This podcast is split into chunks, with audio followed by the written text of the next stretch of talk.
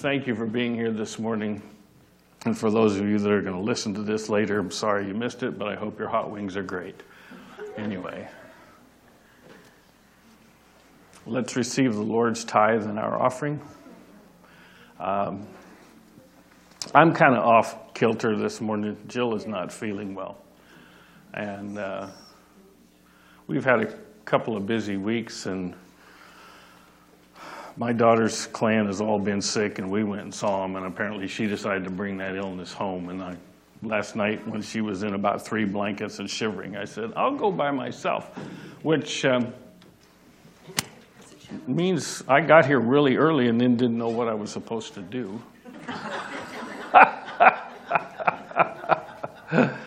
but I will say this I know she would want me to express uh, her gratitude and thanks for a couple Sundays ago when you came up and gathered around her and prayed for her. And then this last week, the messages that we've received.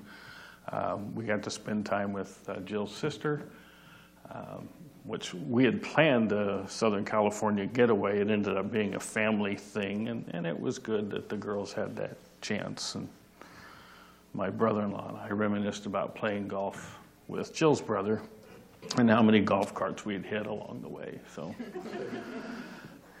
thank you for that. We do appreciate it. Um, one other thing, as you're preparing, uh, you you know by now that my wife and I have done a number of these kinds of assignments. And uh, I'm not saying this because I'm going anywhere. I told you the first week, please don't call me interim. I don't know what that means. Um, but we've done a number of these, and I will tell you that uh, we appreciate the embrace that we've received from this church family so quickly. Uh, one place it took them a year to embrace us, and uh, and another time it was nine or ten months, and um, so it's been refreshing to have people that seem to appreciate you show up, you know, and uh, we appreciate you showing up. So, thank you for that. Uh, you're our church family. So, Father, bless your people. Bless these gifts, we pray in Christ's name. Amen. Now, I will ask someone, please, needs to take Jill's spot after service because I don't have gum or mints, and that's her custom to hand me something when I finish preaching so that I don't offend you. And there's none in my bag. All right. Quick, mint run. Yeah, please, please edit that out of the sermon. Usually Jill gives these out. Did everybody get a program this morning? Can you help me? Thanks, Skip.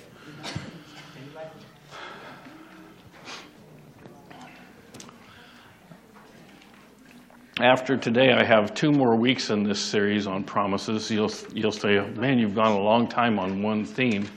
Just know that there are 3,800 plus promises in the Bible. So if I was going to preach on every one of them, I would be a number of years before I'd be finished.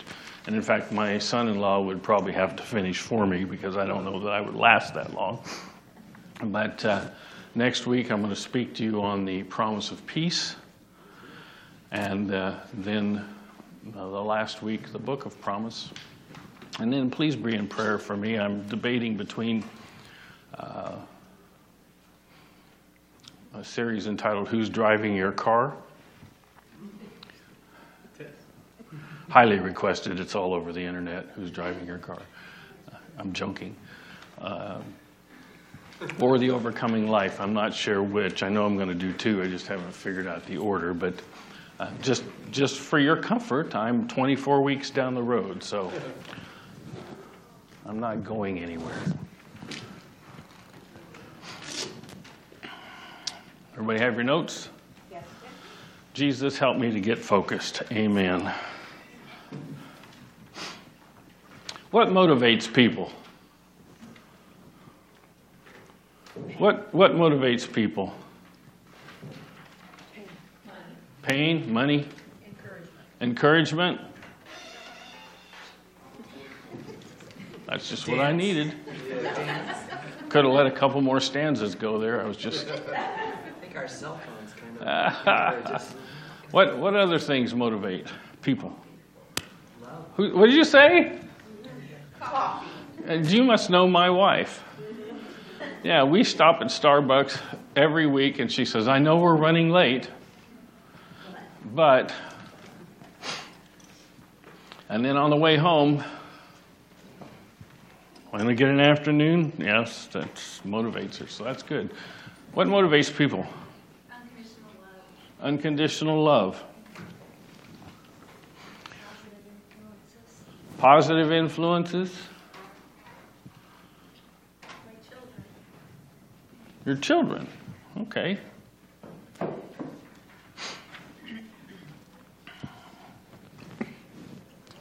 How about, uh, are there any negative motivations? Oh, yeah, job if you don't show up. Okay, yeah. The, the fear of firing, so you show up to work. Yeah. Sometimes for me, it's a scale. Oh those dips. Yeah. that hasn't been working lately, but it used to. Um, how about fear? Sure. Worry. A lot of things that motivate us aren't in positive mode, are they? They're, they can be very negative, and yet they spur you on. The problem is with negative motivations, uh, the heart behind why you do it is not always right. Yeah.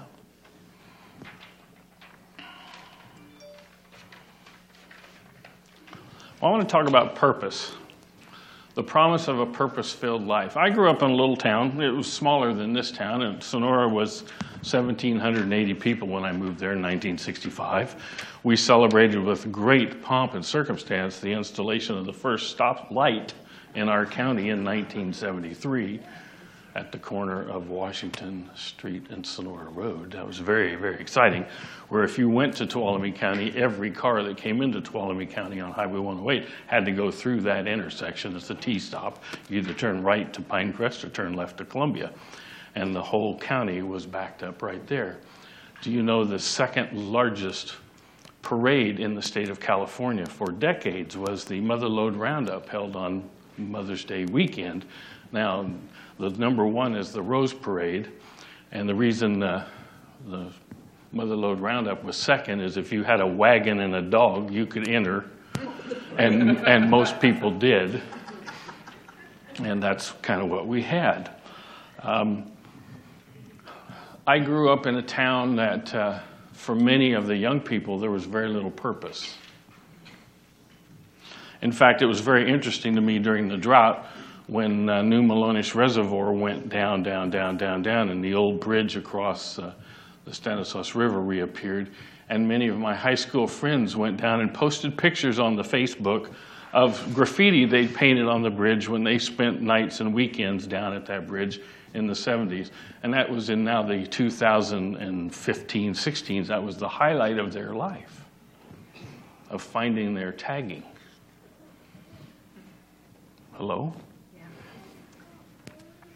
I know it was a big deal for me. I ended up being invited back to my home church. Unlike Jesus, that wasn't invited back to his hometown, I was invited back to my home as associate pastor and principal of our school. And it was a big deal because every time I was introduced by anybody in my congregation to anyone in my community, they said, This is Mark, he's one of our pastors. He went off to the university.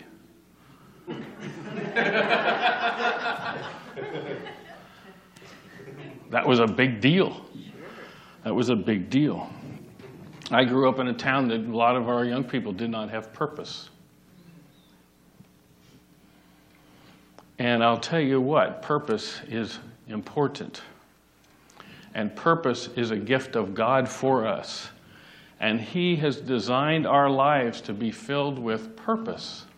That there's a reason for being. We're not just dropped on here for a short period of time have a few Super Bowl parties, and then check out. There's a reason for our life. There's a purpose for our being. Let's quickly define what purpose is. It's the reason for which something exists, is done, or is made. I have this lovely case on my iPhone 11 with facial recognition, and it says, Jill is praying for me to have a great day. I'm thankful for that case because that phone's about two and a half months old, and it would be dead without it. Because you saw what I just did. I tossed it. It is bigger than my pocket, so when I sit down, it often ends up out on the road. It has a purpose. I wouldn't spend what I spent for this crazy case to cover up my beautiful red phone. You see, I went really wild this time. You, can you see the little bit that it shows that I, I was going to go crazy and go wild color instead of gray or white? But it's all covered up with that $50 case.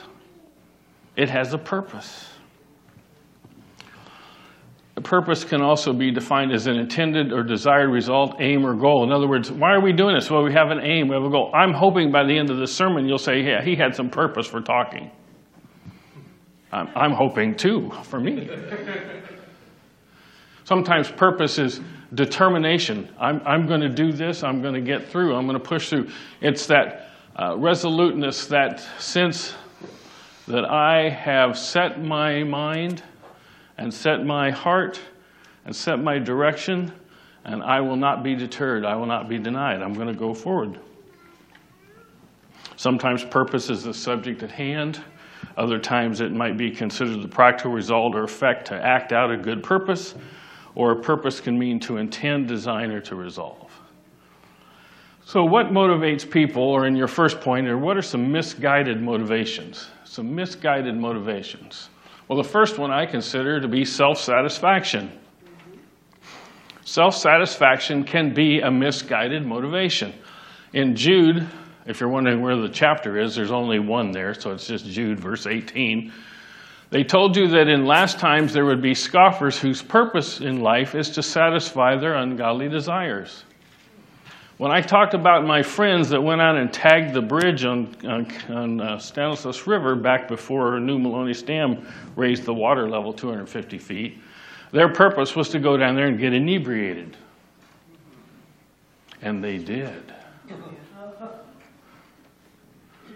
I am very grateful to tell you that you will not find anything with my name on it down on that bridge.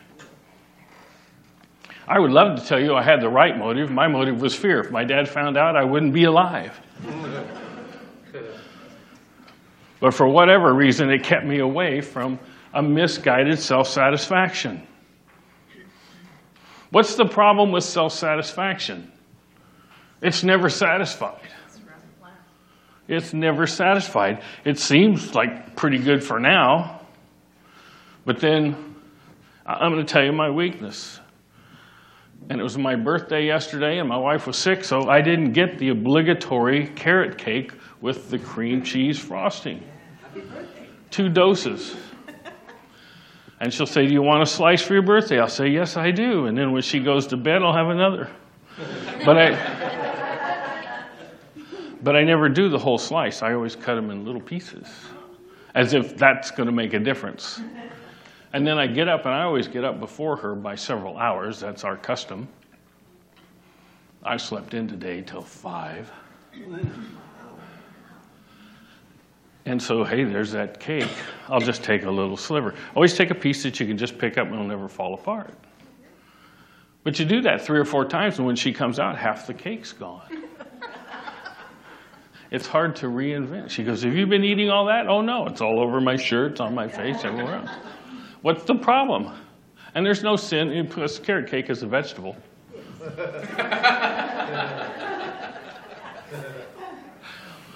the problem is one slice is good, but it doesn't satisfy. So that's why we don't make that cake very often.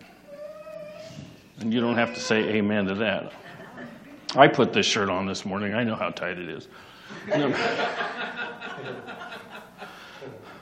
Second, another misguided motivation is materialism. Materialism is a big word for stuff. If you can't spell materialism, write in stuff. Stuff.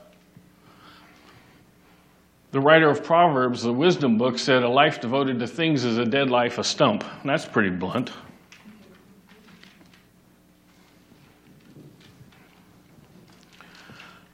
Do you know the house that we uh, built 20 years ago now?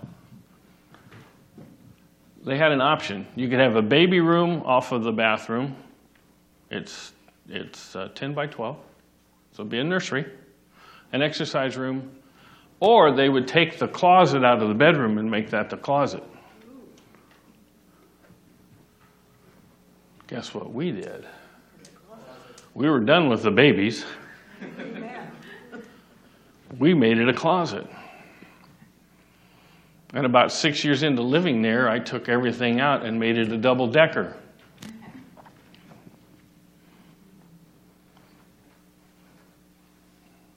Then, when we moved out and we went to a normal house that had a normal closet, we discovered I only have two feet. What do you do with 30 pairs of shoes if you only have two feet? So you give them away. And there was a number of trips. And what was funny is I, I, I used to work in a profession, I wore a tie six days a week. So I gave them all away. I kept two one for your weddings and one for your funerals.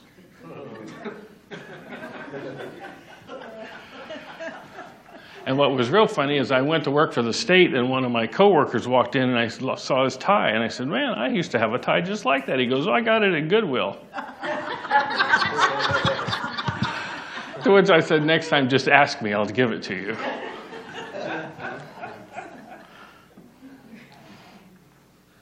Matthew 16 says, "If you try to hang on to your life, you'll lose it; but if you give up your life for my sake, you'll save it." Ecclesiastes 4 says, I observe that most people are motivated to su- success because they envy their neighbors. Yeah. You know, I, uh, when, when we built the Mather house, it was always funny because our neighbors would always come over and look at our backyard. What are you doing? Oh, I'm putting in a paver patio. Two weeks later, a big truck comes up, dumps off a load of pavers. I thought that's interesting. People are copying us instead of us copying them. That- That's the first time that ever happened. It became kind of a humorous thing. And then I put up an arbor. What are you doing? Oh, I'm putting up an arbor. Next thing, they what are you doing this time? Oh, I'm putting in outdoor lights. Ooh. And then a water feature. It was fun. I just wanted to see how far I could go before they quit copying.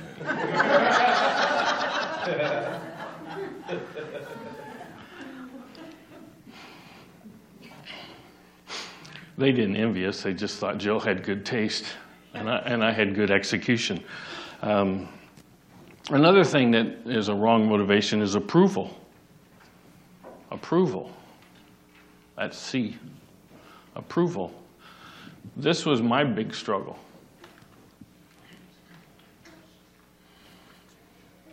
When you suffer rejection, as most adopted kids do, then approval's a big thing.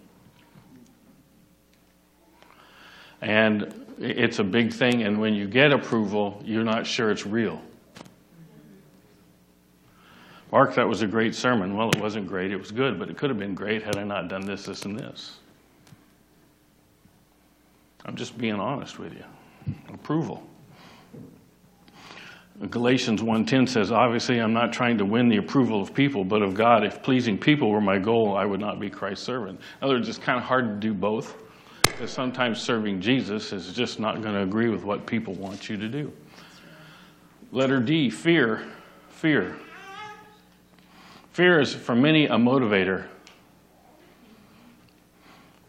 Romans 12:3 says, "Because of the privilege and authority God has given me, I give each of you this warning: Don't think you're better than you really are. Be honest in your evaluation of yourselves, measuring yourselves by the faith God has given us." And if you, it's not in your notes, but write this down Isaiah 44.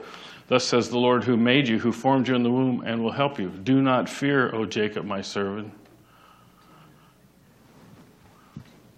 Jeshurun, whom I have chosen.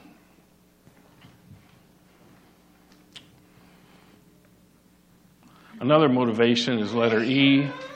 It's a purpose-filled life. A purpose-filled life. John 10:10 says the thief has a purpose, and here's what it is. It's threefold.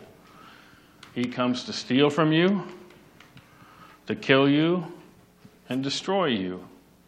You say, "Well, if you're killed, aren't you destroyed?" Well, yes, but when I'm no longer here, part of me is going to continue on because I have a legacy in my family. And I don't want that legacy destroyed. So I've shared with you that the day we dedicated Brinkley, who's our 10 year old granddaughter, I looked at my children who were both standing there. And I said, Remember what mom and dad did that was right. Let that be your legacy. Let that be a heritage. Let you continue those processes on and on. I said, But you know what? Mom and dad did something wrong. I said this in front of a, a very large audience. I said, And I'm not going to share with them. They all want to know. But you know because we've talked to you. I said, So I want you to draw a line you draw a line, and the things that we've done wrong, you determine that beginning from now on in your heritage, it will always be done right. You can establish a godly heritage in the areas that we have not.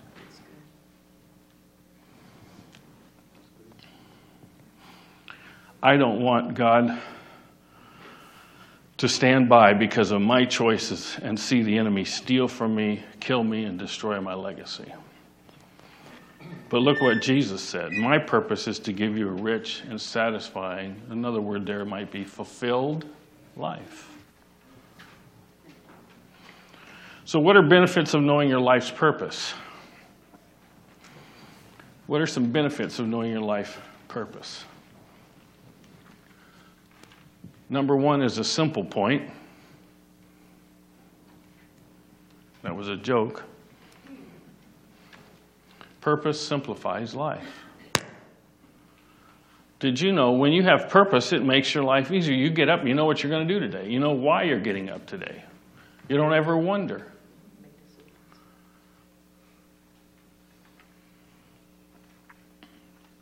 My purpose is to serve the Lord. I made that determination when I was 22. Lord, whatever you want me to do, I'll do. I'll say yes wherever you want me to go, which is why when Pastor Rob, our founding pastor, sent me a five page text and said, Will you come to Yuba City and help the Rivers Church? I didn't read past will you, and I typed yes.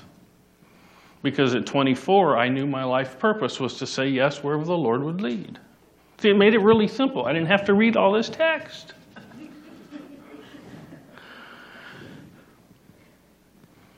Then he asked me if I'd talk to Jill.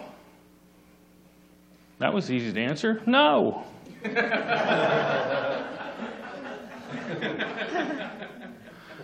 Probably should have. Then I found out he was a wiser man than me. He sent a text to her, too. So she saw the five pages. She saw my yes. She saw the question. She saw me saying, oops, should have discussed that. And she said, I'm okay with it. Why? Because our purpose was determined a long time ago. We gave our life to the Lord. You said, Well, your wife's not a minister. Well, yes, she is. And you know, God has given her the career that she's had and her attitude, and, and the Lord has, has really honored her and given her positions of significance in our state. Not that she ever sought them, she doesn't. They call her, Would you apply for this job? Why? I'm not qualified. Yeah, that's why we want you. And we've watched her career just go and go, and it's not for the money. She said, The Lord has given me this to support us in our service of ministry. That's a pretty neat attitude. 32 years in the state that she's served because it would support us in our service of God's people.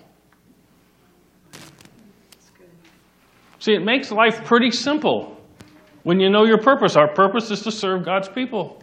So that's what we do. And when there's a chance to serve God's people, guess what we do? We do it. Life's simple. I don't have to wonder, is it?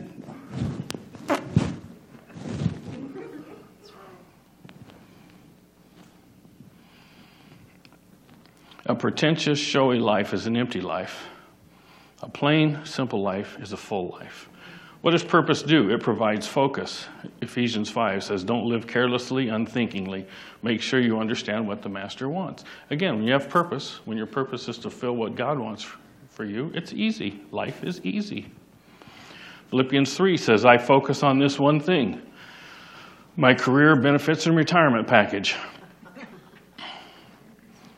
No, it says, forgetting. Doesn't your version say that?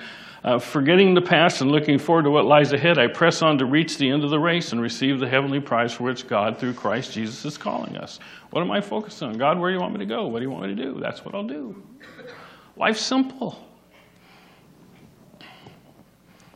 Philippians 3:15 goes on to say, "Let's keep focused on that goal. Those of us who want everything God has for us. If any of you have something else in mind, something less than total commitment, God will clear your blurred vision. You'll see it soon. You'll see it yet." Now that we're on the right track, let's stay on it. Life's simple when you have purpose. What's your purpose? To bring honor and glory to God. Do you know the scripture tells us that's why we were created? To bring honor and pleasure to God. Point C. I don't know if I gave you A, B, and C. I can't remember. Purpose prepares us for eternity. God has made everything beautiful for its own time. He has planted eternity in the human heart.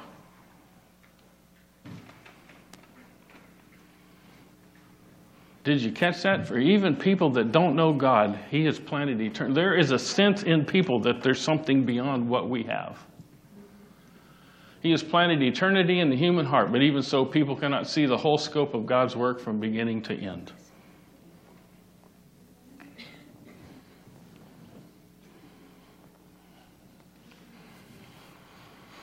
My dad was my hero. He had a stroke when I was 16, he died when I was 17. And so for a year and a half, I grew up at Old Oak Ranch. Some of you have been there. Skip was there this week.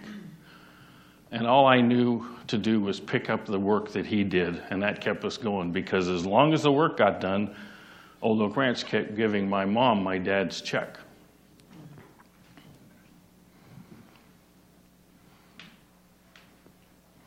And finally, it came time we needed to change, camp needed to change, and I needed to go off to college, the university.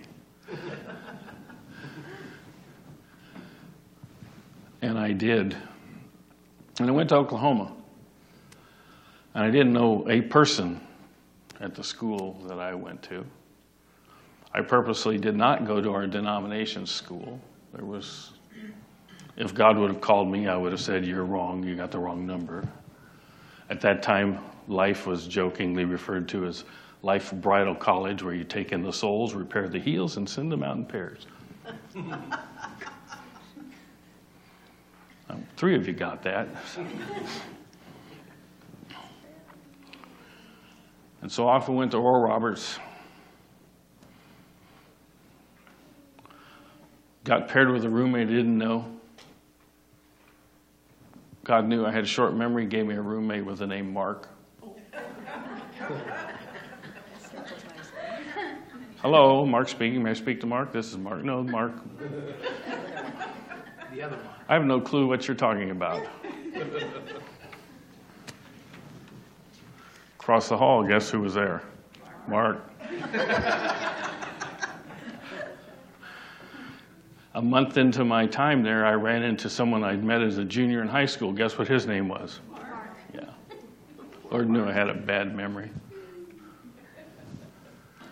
One time there was five of us out of 30 with Mark. So I was O'Connell. And about 10 years after I finished college, I still went by O'Connell because that's how you distinguish yourself. What's the point of the story? I was in a place I didn't know anyone. I was wondering why I was there. I felt like I was abandoned by God. I used to get in my dorm room and I had a curtain that covered up where my clothes were in the closet. And I'd get in there and I'd say, God, if you're really real, you need to show up and you need to do so soon. And I did that for two years. And I was mad at God. I was, I was very mad at Him. I'll, I'm sorry, Mother, but this is how I felt. God, if you're going to leave me with one parent, you picked the wrong one.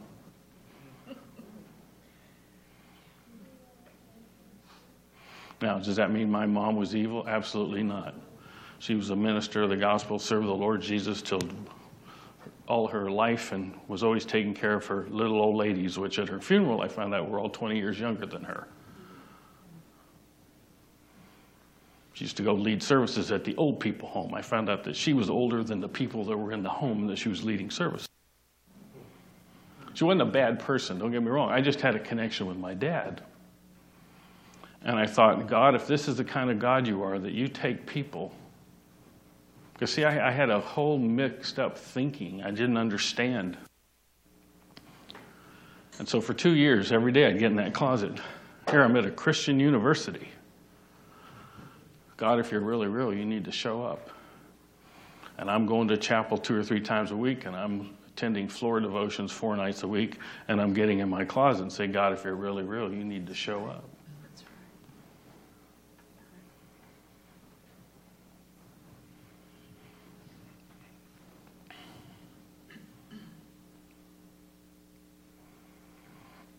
And how did God prepare me for eternity? You're, please, please do not laugh at what I'm going to say. You can chuckle, but don't laugh at it. I was convinced to go on a retreat to a retreat center. Where did I grow up? At a retreat center. And it started snowing, and suddenly we could not get out, and we were going to have to stay longer than we'd planned. What are we going to do for food? What are we going to do for this? Mark, you used to live at a place like this. What are you going to do? Why are you asking me? Well, you used to live at a place like this. Maybe you know what to do. So I went down to a restaurant that they were snowed in and said, Here, here's the food. They gave it to us. Sweet. Now, this is the gross part. But this is how God can work. One by one, every bathroom in our facilities that we had rented were plugged up. Till we were down to one usable commode. Not a bathroom, I'm talking about one. One. Are you with me? We have about 40 ladies. We got one. We got about 35 guys. We have one. Don't laugh at this, but there had been a prayer list of things to pray for that we actually hung outside the door so while you were waiting, it'd give you something to do. and finally, the leadership looked at me and said, Mark, you grew up at a retreat center. What are you going to do about this plumbing? Do I look like a plumber? Well, didn't you have this? Oh, yeah, I had that problem at Old Oak Ranch. Well, what are you going to do? And so I went and unplugged all of the toilets. And it wasn't a plunger issue, it was something on down the line, so you get the snake action, you know. And I'm saying, God, if you're really real, you need to show up.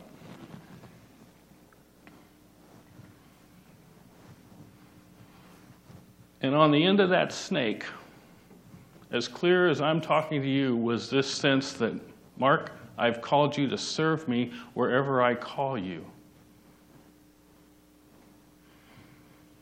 God showed up on a plumber snake and gave me a sense of my purpose for eternity.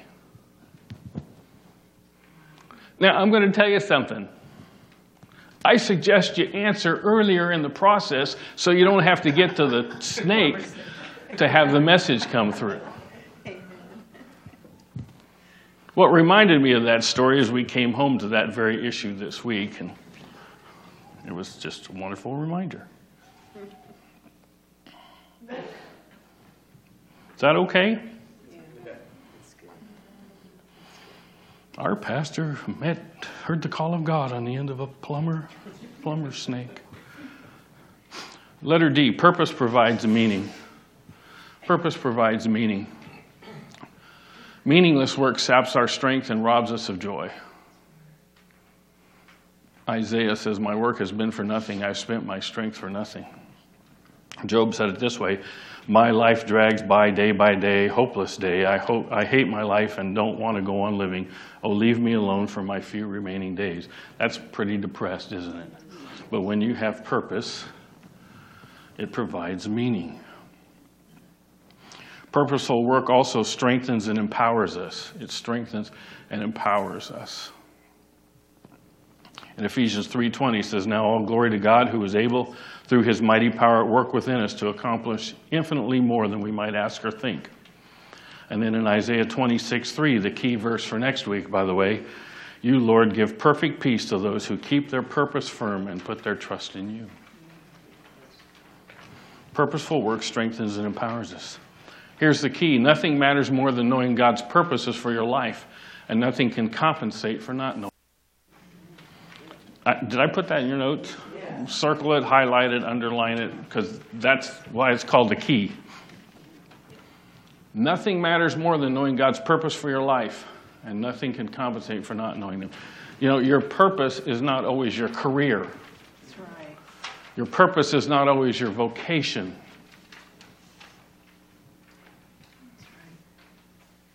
I find it interesting that God wanted a lady minister in leadership in our state. And He sent my wife all over in places, encountering people, and her name is known, and, and it's just not her name. You see how she is. That's her. There's nothing presumptive about that woman, and yet God has put her in places because her purpose is to serve Him in every situation that she's placed.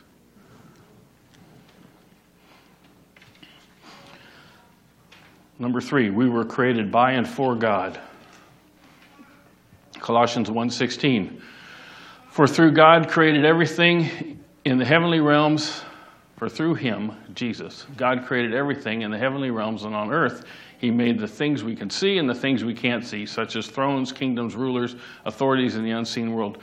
Everything was created through him, dia, that's the word in the Greek, by means of him and for him. That tells you right there why we were created the Word, in the beginning was the Word, the Word was spoken. Who's the Word? Jesus, who created us, Jesus. So, dia, through Him, by means of Jesus.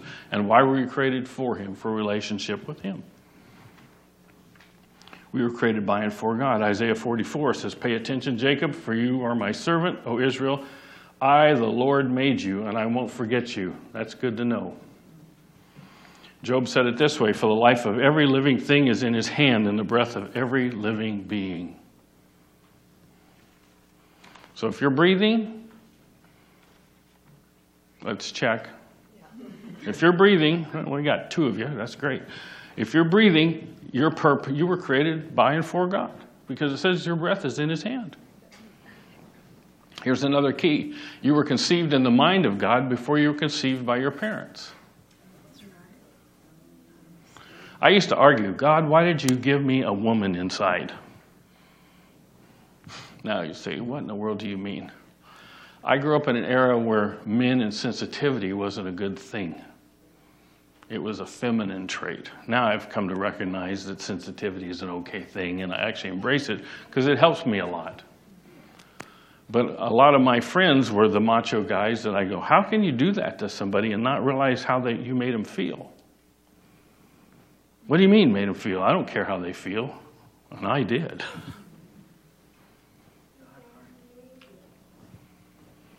And I used to argue with God, why, why didn't you just make me insensitive and macho and uncaring? Now, all the opposites aren't feminine traits, it's just how twisted my mind was at that point in time. Then I came to realize God put those things in me for a purpose. Letter A, God's had plans for us. Jeremiah 29. Many of you know this verse. This is what the Lord says You'll be in Babylon for 70 years, but then I will come and do for you all the good things I've promised, and I'll bring you home. Now, the context of this, everybody quotes this next verse, but the context of this is there's a whole bunch of prophets saying, This is it, it's all over, you're going into captivity, nothing's going to happen. Don't listen to any of these positive things about things happening for you. Here's what God is, here's what God is. And God is saying, Don't you tell me what my plans are. That's the context of this verse. He says, Don't tell me. I know the plans I have for you, says the Lord. You don't need to prophesy them to me. I know what they are because I'm the one that makes them happen. They are plans for good and not for disaster, to give you a future and a hope. Now, he just said, You're going to spend 70 years in captivity, but I still have plans. I still have plans for you. In those days, when you pray, I will listen. If you look for me wholeheartedly, you'll find me. I will be found by you, says the Lord. I will end your captivity and restore your fortunes. I will gather you out of the nations where I send you and will bring you home again to your own land. Don't tell me what my plans are. Why don't you ask me what my plans are for you?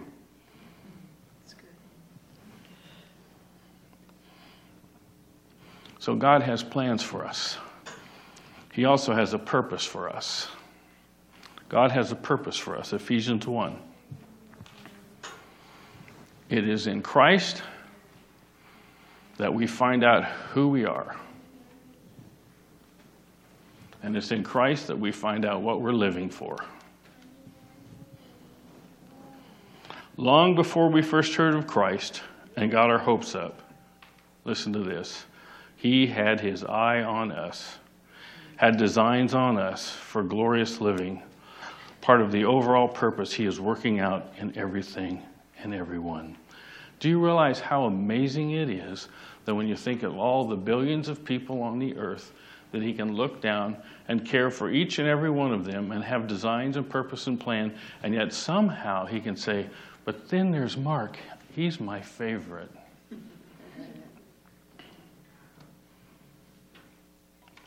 I have plans for him.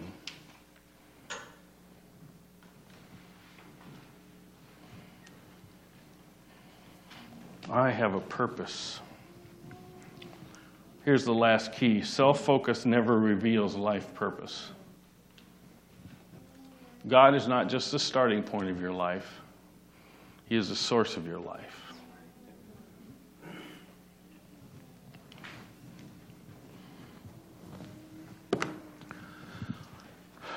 Many of us think that one day, whether it was whether it will be today or whether it was a week ago or a year ago, or in my case, when I broke the window at the Minneapolis Foursquare Church and decided it would be a good night to get saved because I was going to be meeting Jesus after the service. My dad was the pastor. I threw, should have been in church. I threw a baseball through the window of the church, decided it'd be a good time to go meet Jesus because I knew I was going to meet him.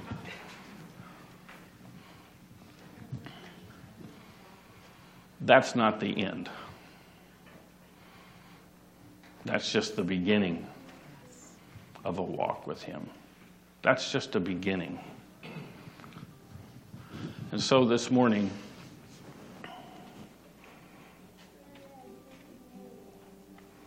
if we can calm our hearts just for one second, and for the, as courtesy and privacy for our friends, if we could just not look around.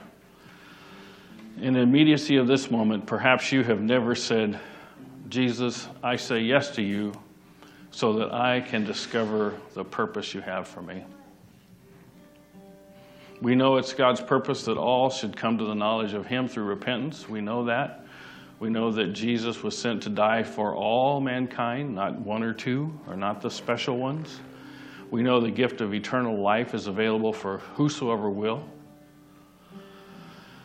So, this morning, if you've never said yes to Jesus and you'd like to make this the day that you look back and say, Oh, I had a spiritual birthday, it was the day after Pastor Mark's physical birthday. It was February 2nd, 2020. That's the day I said yes to Jesus and began to discover my life purpose. If you're sitting here and you've never made that decision and you'd like to do that, I'd, I'd like you just, without looking around, all you can do is just lift one finger, nod at me, let me know. I'd like to pray for you this morning. We will not embarrass you. We won't make a public spectacle. That's not what we do. But if you want to acknowledge that this would be the day, that'd be fantastic.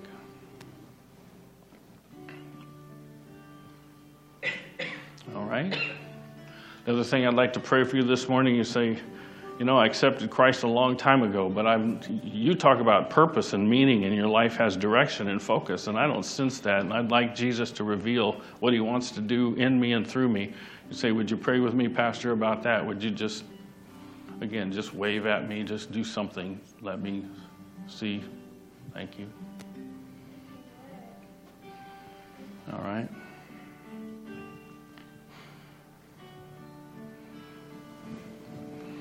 Father, thank you. Thank you, Lord, for the opportunity to respond to your Spirit who draws us. Thank you for the clarity your Spirit can give us for our purpose and our future.